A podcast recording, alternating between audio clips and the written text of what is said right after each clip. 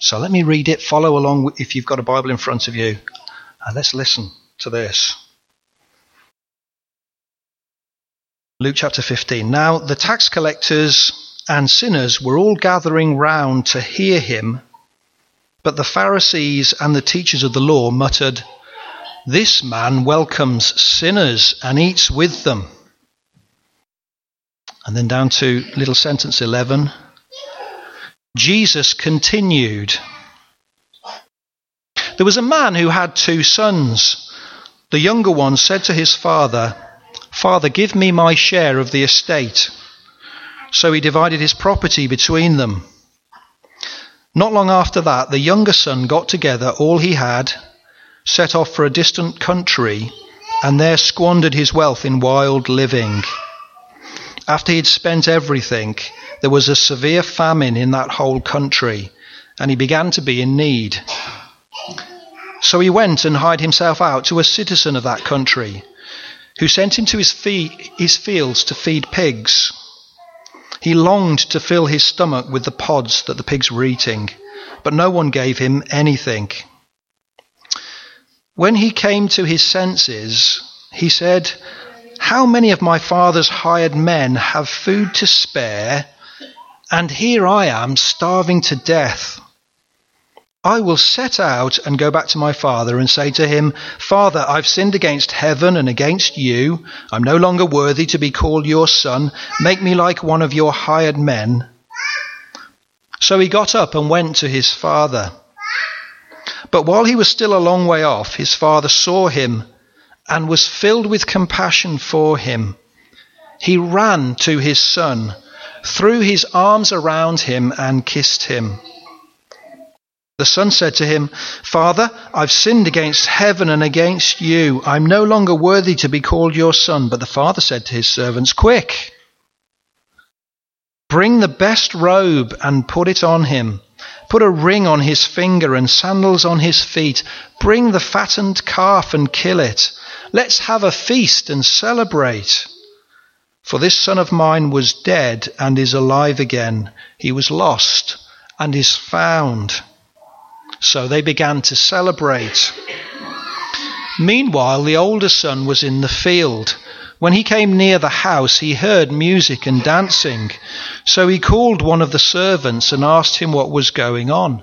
Your brother has come, he replied, and your father has killed the fattened calf because he has him back safe and sound. The older brother became angry and refused to go in. So his father went out and pleaded with him. But he answered his father, Look, all these years I've been slaving for you and never disobeyed your orders. Yet you never gave me even a young goat so I could celebrate with my friends. But when this son of yours, who has squandered your property with prostitutes, come, comes home, you kill the fattened calf for him. My son, the father said, you are always with me, and everything I have is yours. But we had to celebrate and be glad, because this brother of yours was dead and is alive again. He was lost and is found. Well, that's God's word to us. Um, and Steve's going to open that up for us. Junior Church. Who's playing the last song? Oh, that's going to be fun, isn't it? Okay, remote connection. Yeah, okay, I'll send somebody to get you. Uh, who's going to be my designated runner? Dan. Well volunteered, that man. Good. Okay. Brilliant. Well, good morning. Listen, my name's Steve. Uh, I'm one of the pastors here. I wonder if you've got your Bible with you, and if you haven't, don't panic. If you've got your Bible with you, if you could turn to that little story that we had. What page number was it in the church Bibles, please? 738. 738, okay. Uh, now, I, I, don't know whether you, have spotted this or not. Maybe you haven't, but uh, it's, uh, this is probably the funniest looking party celebration that you've been to.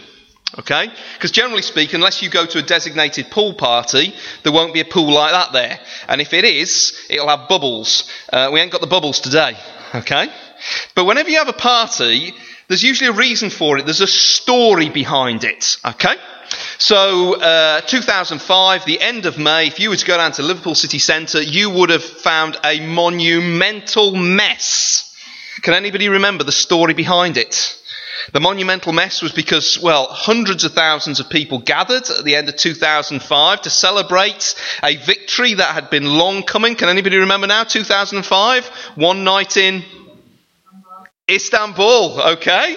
The story behind the party was a great victory by Liverpool. I actually went home at half time when we were 3 0 down.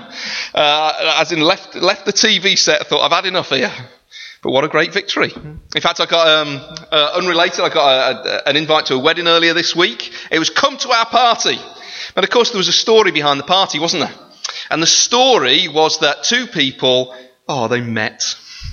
And they came together and they liked one another and they decided it would be a good idea to build a life together, and so they're going to get married, and they wanted us to have a party, and it's coming up, and I can't go, unfortunately, but I'm sure they're going to have a wonderful party.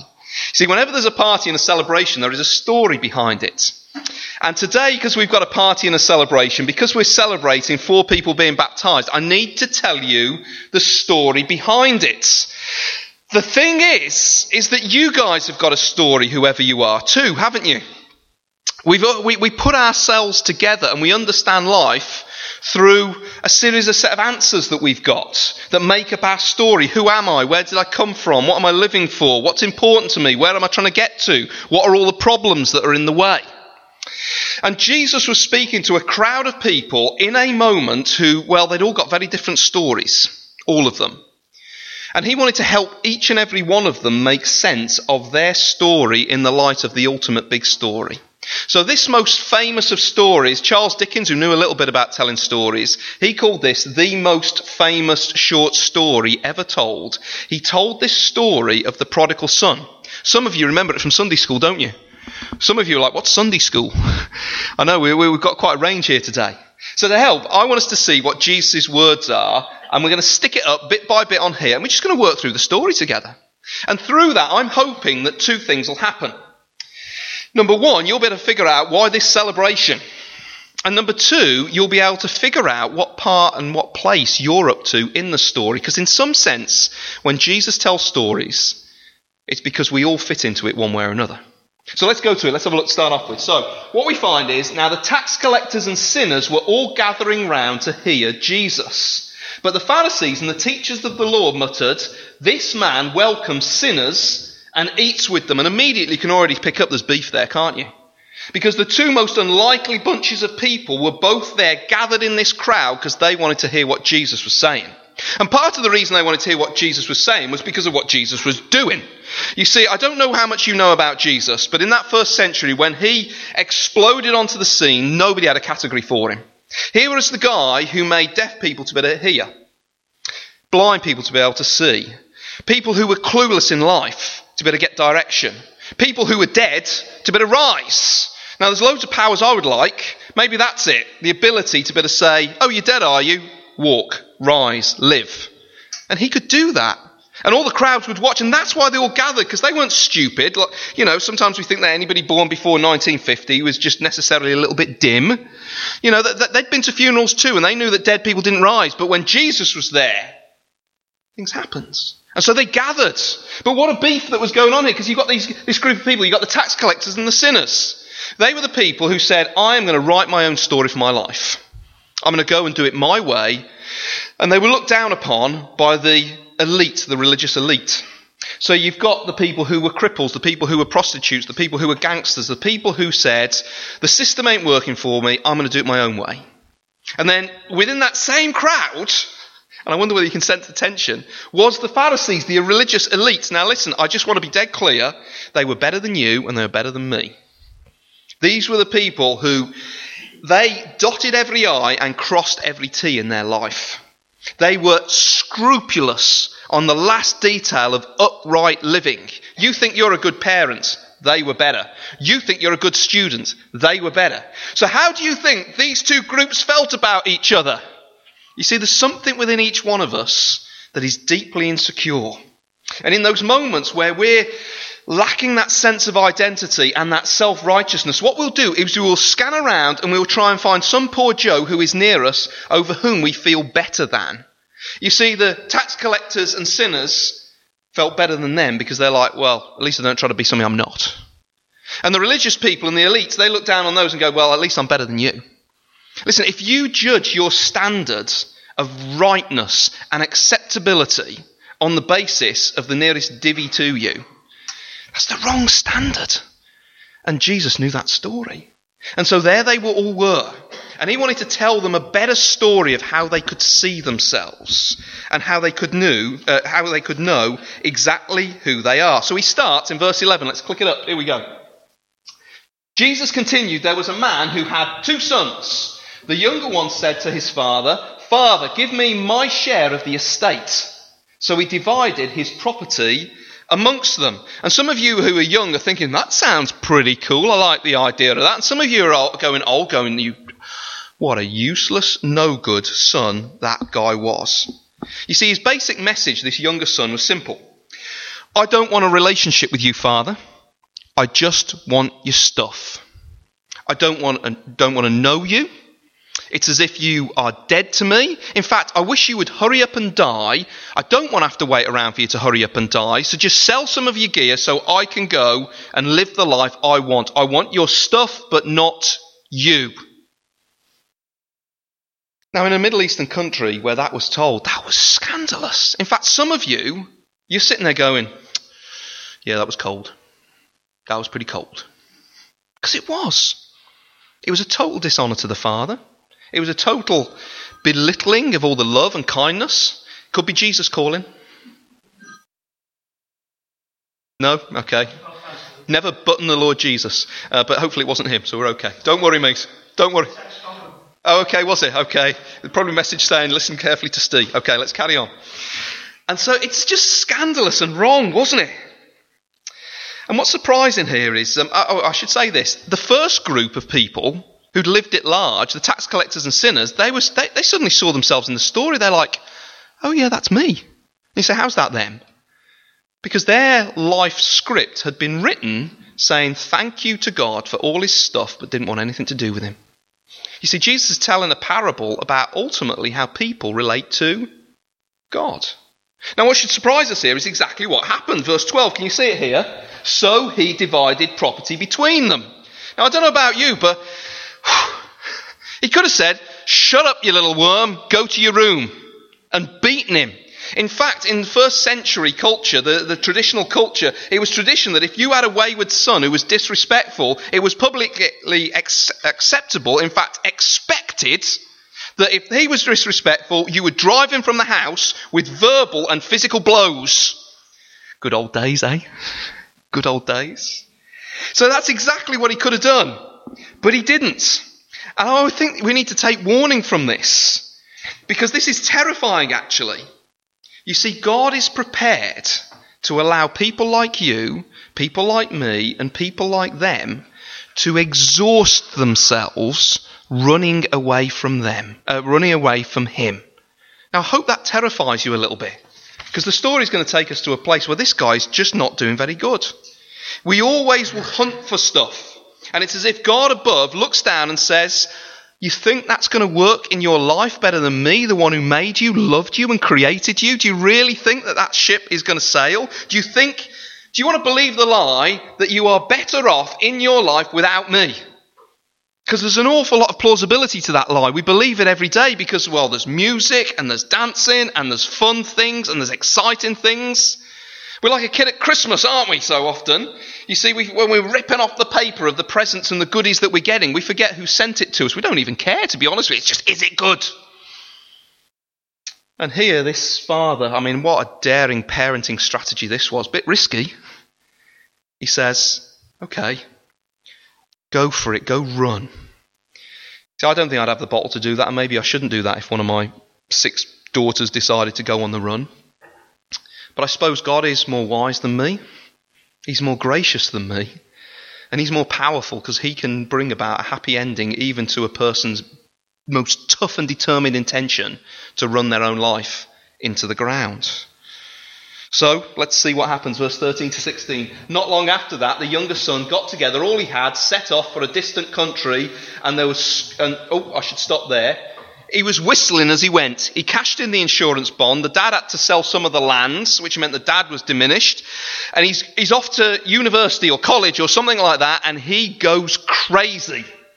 There he squandered his wealth in wild living. Now, I don't know what you picture as wild living, but fill in the gaps. He was celebrity music video thing, you know, boats, parties, drink, drugs, go-karts, drum, I don't know what it is. He just he, he was he was trending on Instagram, baby. He was there. But after he had spent everything, there was a severe famine in that whole country. And he began to be in need. Now, some of you know about chaos, don't you? And in case you don't, can I tell you there are two kinds of chaos that come at us in life? The first is sort of the inevitable chaos. It's just the hard things that come. We all get ill and sick one day. Sometimes somebody just leaves us. Sometimes we find ourselves in a difficult situation with our boss at work. Sometimes, sometimes the, the economy just tanks. Sometimes the shadow of death comes near, and sooner or later we all die. That's, that's, that's uninvited chaos. But we all, when we're having our moments of honesty, know as well there's a whole category of chaos that comes into our life that isn't uninvited and inevitable, it's invited because of some of the choices that we make, some of the things that we grab onto, some of the insistences that we make. So I suppose if we if one of those people who just decides to gossip or tell lies, and sooner or later the thing that comes back towards us is that people distance themselves and we become isolated. If we're one of those people who just love vain and shallow and empty things, just swiping and looking and approving, sooner or later, we're the last person to know this, but we become somebody who is just that little bit more shallow and empty and vain. So often, rebellion, if you like, what the Bible would call sin, contains within it its own punishment. And usually we're the last to see it. And here he was, after he had spent everything, there was a severe famine, chaos in that whole country, and he began to be in need. And if you're in the first century, the last place you want to be is with the pigs. So he went and hired himself out to a citizen of that country who sent him to his fields to feed pigs. He longed, can you get the sense of desperation here? He longed to fill his stomach with the pods that the pigs were eating, but no one gave him anything. This was total shame and dishonor. Because if you were from a Jewish background, the one thing you couldn't be around was pigs. And here he was, the pigs were getting better well fed. It seems that in a famine in a foreign country, a pig is worth more than a foreigner. He had nothing and he was dying. Verse 17, 20 to 20. Can we stick that up? When he came to his senses, I love that.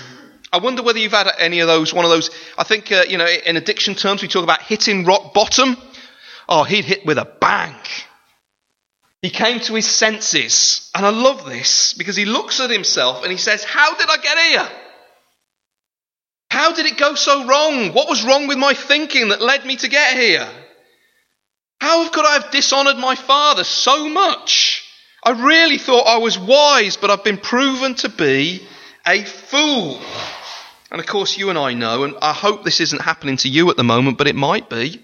You see this in society all the time, where people go on the run from God and they pursue what they think will give them life, but rather than giving them life, takes it some of you heard of Johnny Cash. He, he lived a, a wild lifestyle, a musician.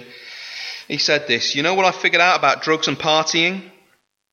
You think you're taking it, but it ends up taking you.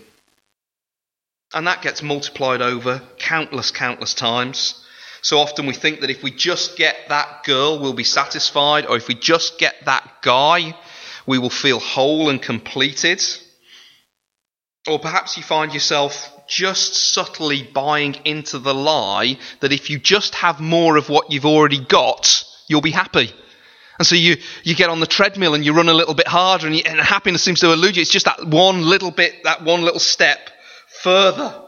Perhaps some of you, when you hear drinking and partying, think that's not me because you know deep down you're too clever to go that way. You know that's self destructive.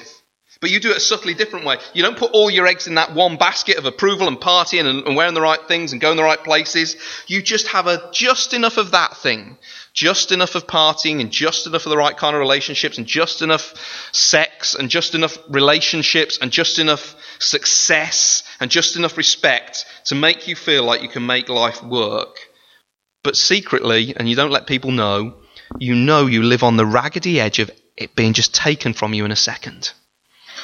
And that's why you stay up at night, and that's why you're stressed, and that's why some of you are taking medication, because life is really so fragile, this life I try to build. And that's exactly where he is. But he comes to his senses and he writes a speech. And as speeches go, it's not too bad, but it's, it alludes to something, a bad place to go to. Let's look at this speech, verse 18. I will set out and go back to my father and say to him, Father, I have sinned against heaven and against you. I'm no longer worthy to be called your son. Make me like one of your hired servants. Do you get that? He's gonna eat humble pie. He knows he hasn't got a leg to stand on. He knows his dad doesn't even need him back because his dad's already got hired hands. But in this moment, there's just this little hint, this little hint of, of trying to do penance. You know, sometimes when we get around church, we can feel that way.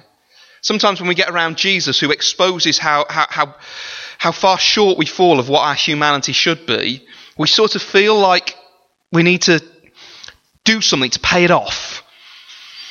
And he plans that, doesn't he? Do you know, I've lost count of the number of people from our community around here who, who at one point or another, they've, they've said that they sense something that they know they need, need the Lord in their life, but they say, and I said, why don't you come along to church and hear the good news about Jesus, about how he loves you, draws you back, forgives you sins? And they come around and they say this, Steve, I just need to get my life together first. Did you hear that? Did you hear that? It's bonkers, isn't it? How's that been working for you so far? Not very well. What are your chances of success? Pretty unlikely. So you think that your best hope will be to put yourself together a bit before you come to God?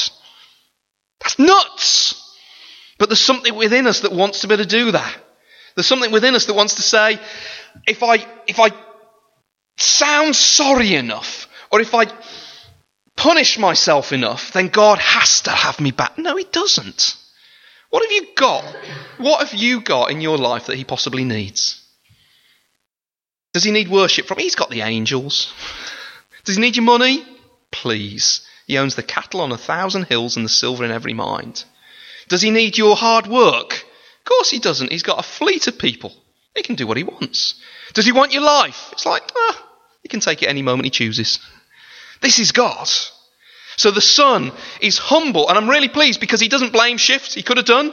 He could have blamed I don't know, he could have blamed his circumstances. Oh, it would have gone fine except for the famine. He could have blamed the community, that stinking pig farmer. Could have blamed his, his, his family, that big brother, if he hadn't been so oppressive. He could have blamed his father and said, well, you gave me the money. If you hadn't given me the money, they wouldn't have. He doesn't go there, which is good. And some of us are tempted to blame all, all our faults on other people or God.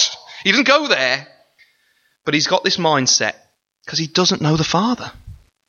He doesn't know that you don't get in with the Father by trying to bring something to the table because there's nothing you can bring to the table that he needs. Can I tell you that's the same with God?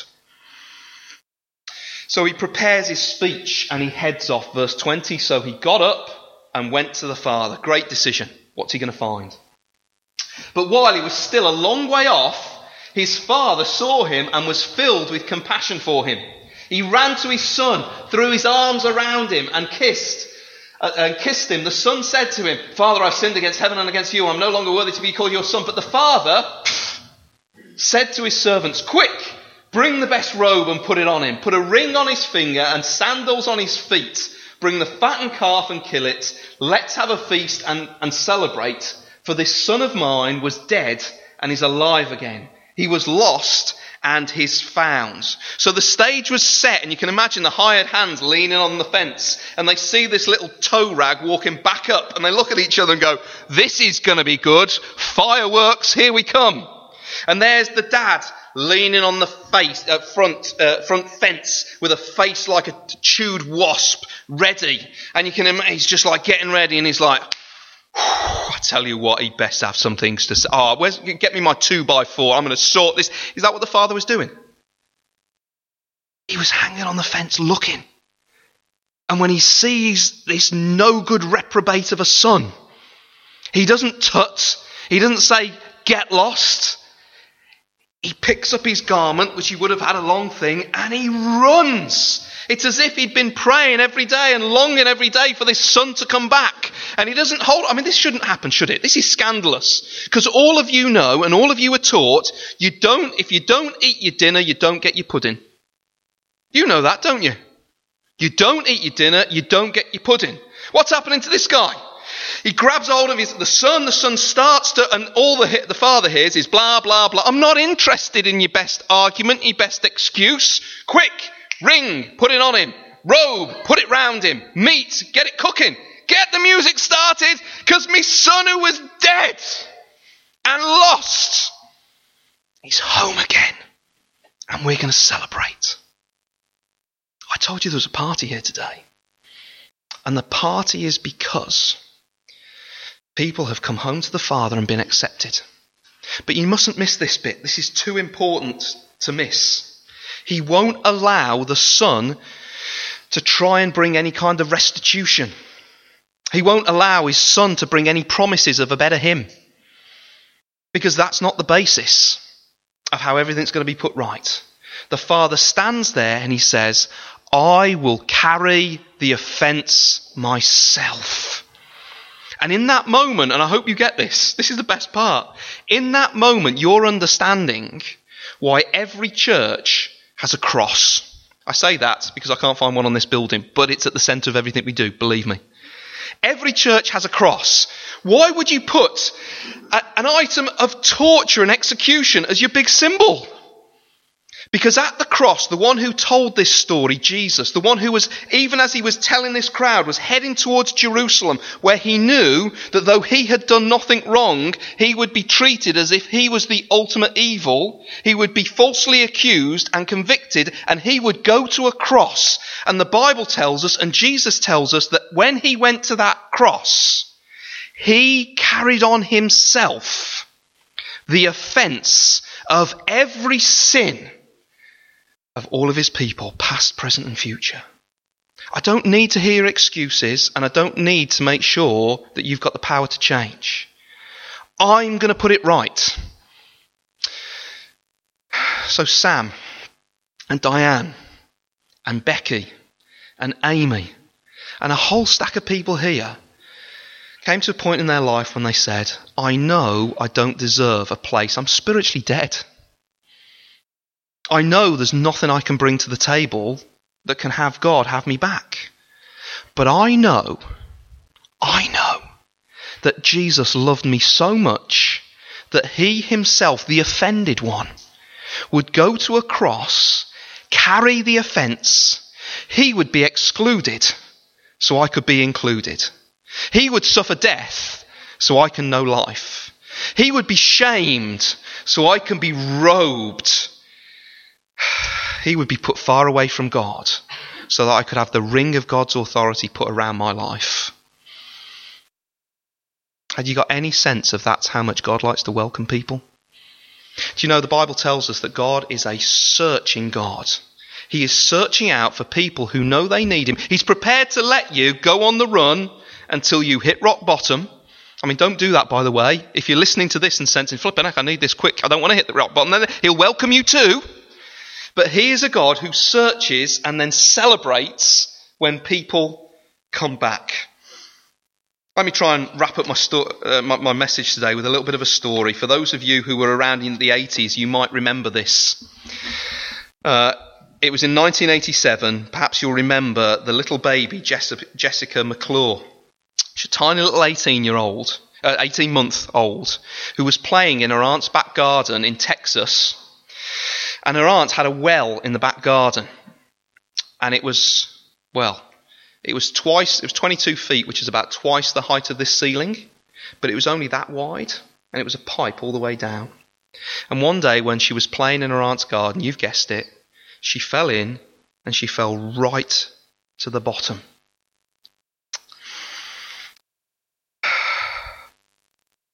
Nobody could fit down that pipe. She wasn't old enough to be able to grab a hold of anything at all.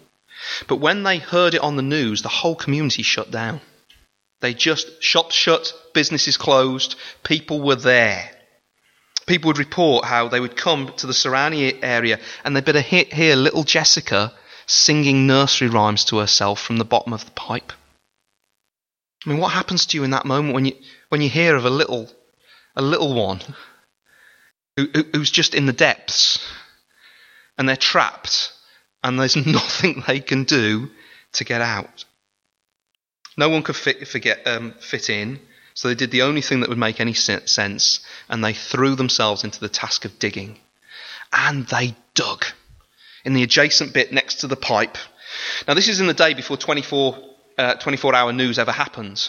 Didn't happen back in the 80s, did it? Didn't arrive until satellite TV. So we're 10 years ahead of time or something like that, maybe five years ahead of time. But there was 24 hour news coverage of this, and the cameras came and everybody was watching. Men would jump in, they would dig to the point of nearly passing out, get pulled out, and the next one would go in. Day and night for three days, they kept on digging, and the nation watched. Would this person have any hope of being drawn out and coming home safe? Even President Reagan at the time got in on this, and he said everyone in America became godmothers and godfathers to little Jessica. And so for three days they dug down, down, down, and they prayed down, down, down, and they got to the bottom and they dug a, a, a shaft to try and make it safe to get across just there. And on the night of the 16th of October of 1987, a photographer was there on a 24 foot ladder in the next door neighbour's garden, overlooking, and this is what he saw. There was dead silence so workers could communicate at this most dangerous and difficult moment as they tried to reach for Jessica. And then what I remember is the shouts of joy as they pulled her up and whisked her out.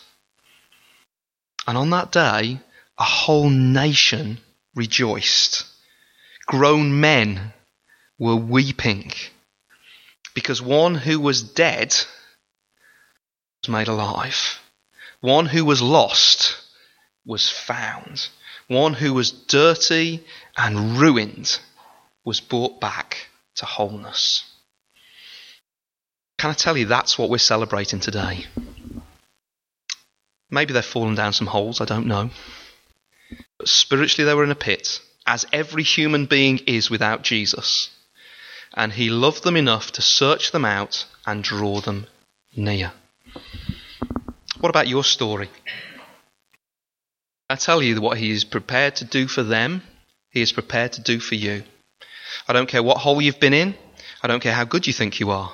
You all have the same need. We're united today in the fact that we all fall short of the glory of God and the only one who can get us across that gap is Jesus. The only one who can secure our future is Jesus. And so, in a minute, we're going to hear of stories of people in different situations and different points of life who have, have been searched out by the love of God and brought near. And that, and that only, is the reason that we celebrate. And with that in mind, I need Dan. Where is he? Where's Dan? Oh, is he gone? He's gone to get our musician and we're going to sing. But before we sing, we're going to pray. Now, I don't know whether you do this very often. Some of you here who are regulars do. But this is the time to do business with the true and living God. I don't know where you're up to in that story, but you're in there somewhere. And I'm going to say a prayer that will wrap all of us up in that before we stand and sing together. Can I invite you to bow your heads and close your eyes? Let's do that now. Lord, we thank you that you are a searching God that whether we're somebody who has rebelled by living at large or rebelled by trying to do all the good things as if we don't know you and don't need you, we pray, Lord, that you'd have mercy on our souls. We thank you that you're the God who, knowing the worst about us, loved us and sent your Son, the Lord Jesus, to bear our offence. We thank you that all the condemnation that should have been ours fell on him. We thank you that there is hope even for the worst of us. We thank you that you love us, Lord. And we want to join in putting our hope in Him and celebrating here today. Thank you that you're a God of the party. Thank you that you're a God who saves sinners. We thank you in Jesus' name. Amen.